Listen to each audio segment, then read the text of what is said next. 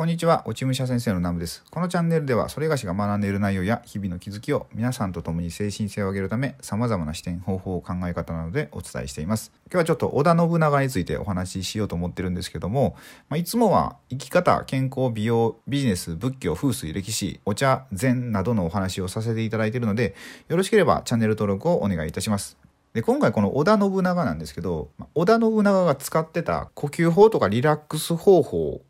ストレス解消方法など、まあ、そこらについてお話をしていきたいと思います。でこのね織田信長の呼吸法の話をしてたのが呼吸生理学の権威である本間育夫先生って方なんですけどこの方がね、えっと、東京のどっかやったかな？東京有明医療大学の学長ですかね？これ読み方合ってますかね？まあすごい権威の方なんですけど、この方の記事がダイヤモンドオンラインに載ってて読んでたんですよ。で、すごいね、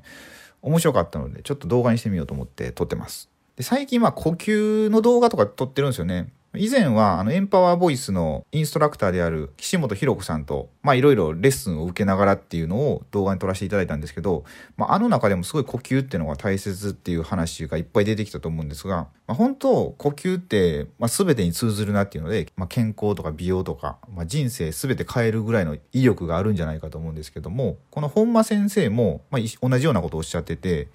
呼吸って何かっていうとこう身体を整える窓口ともう体だけじゃなくて心も整える窓口になってるっていうのでこの先生あのあの東日本の震災やったじゃないですか。あの時に結構こうメンタルケアみたいな面でサポートに入られたらしいんですよね。で東日本の震災の1年後に岩手やったかな？岩手だったと思うんですけど、まあ、小学校に行ったらしいんですよ。で小学生の呼吸をいろいろ調べたらしいんですよね。でそしたらその小学生ってすごい表面的にはすごい明るくて元気やったらしいんですよ。でもこう呼吸を調べていくとすごい浅くて早いっていう、ま、データが出てきたんですけどっていうことはこう表面上はすごい明るいけどみんなやっぱすごいストレスを抱えてると。やっぱりまだ1年なんでそれなりにやっぱまだまだ元の生活には戻ってないと思うんで、まあ、それでやっぱ子供たちって敏感だからそういうのを感じてそれがまあ呼吸に現れてるってことだったと思うんですけどでそれでこの本間先生が行ったのが、まあ、先生が考案した呼吸筋のストレッチを行ったんですよね。でそしたらみんな小学生の子たちは深い呼吸になって、まあ、よく眠れるようになって心身の不調が減ったっていうことだったんですよ。で本当にいい呼吸をするっていうのは大切なことで僕たち呼吸って無意識のうちにしてるじゃないですか。で大体こう怒られてる時とか怒ってる時とか何か不安があったりストレス感じてる時って大体呼吸って浅くなっちゃうんですよね。で浅くなって速くなってそれでまあ体にも不調を起こすっていうことなんで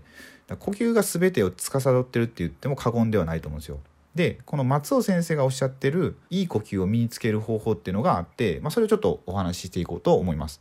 でまず1番がこう胸をピッと張って背筋をピンと伸ばして、姿勢を良くすると。で、呼吸筋を柔らかくするストレッチを行う。これっていうのがね、僕もあんま詳しくわかんないんで、まだね、興味がある方は、この松尾先生のストレッチ、多分本がね、結構何冊か出てるんで、まあ、それ見ていただいたらいいと思うんですけど、で3番が、長く声を出したり、声を出して歌ったりする。で4番が、息を吐き切るトレーニングをする。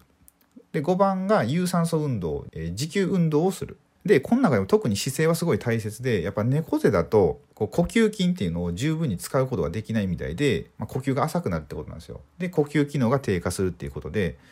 やっぱり姿勢が一番大切ってことですね。で日常のこう生活に取り入れやすいものとしては、まあ、ウォーキングとかジョギングとか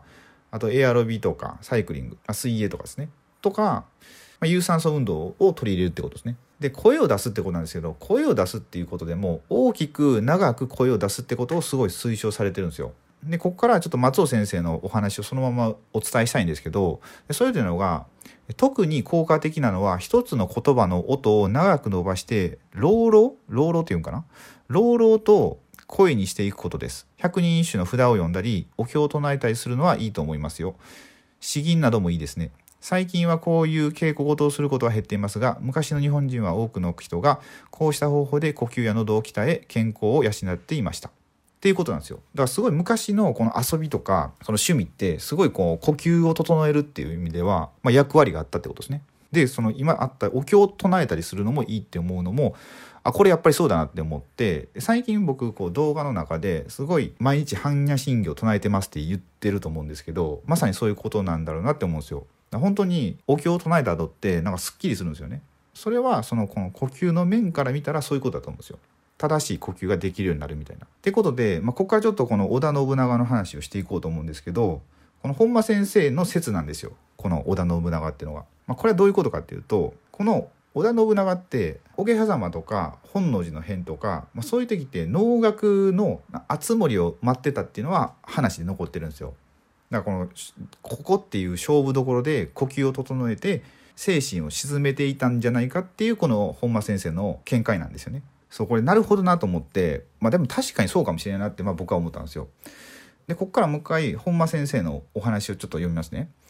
え能楽のリズムには呼吸を深くゆったりと安定させる働きがあることを信長を経験的に知っていて活用したのでしょう。さらに舞う姿を見て歌う声を聞くことによってその場にいた武将たちの呼吸も信長と一緒に安定し平常心を取り戻せただろうと私は推測します。信長は呼吸の力を熟知していたのです。っていうふうに書かれてるんですよ。でこれ本当ね確かにねそうかなって思うんですよ。だか僕昔ね一回だけね高校生の頃かな能を見に行ったんですよ。うちの姉と。なんか連れられて行ったんですけどそれって見ててもうね見始めて3分か5分ぐらいでもう寝たんですよね僕。むっちゃ気持ちよく寝れたんですけど。それって今思えばすごい呼吸が整ったのかなって思うんですよ。まああんまり静かやったからね普通に寝たんかもしれないですけど。でもあれは確かにね見てるだけでもなんかこう変な心のざわざわとかストレスとか不安っていうのは、まあ、なくなる感じがしますね。そうなんでだからこの昔から残ってる日本の文化文芸ってすごいこの呼吸っていうのとリンクするんじゃないかなと思ったんですよ。そうだからこれがまあ免疫力アップとかって僕ずっとお話しさせていただいてると思うんですけど、まあ、他にもこの瞑想でもすごい呼吸って大切だったり、まあ、僕今やってる禅とかですね全てにつながっていくので、まあ、これはね本当面白いなと思って織田信長も本当にこういうことは知ってたのかなとその理論的には知ってなくてもなんとなくこの感じていたのかなと、まあ、そんな風に思いますね。で最近こう流行ってる「鬼滅の刃」でもやっぱ呼吸ってすごい大切じゃないですか。だから水の呼吸とかいろいろ言いますけど、まあ、ある中でもその呼吸の修行の期間だけっていう時もあったと思うんですけどあれも一緒だと思うんですよね。で呼吸全集中とか常中とかいろんな呼吸があったと思うんですけどまあ、あれでこういろんなすごい技が出せるとかっていうのもだか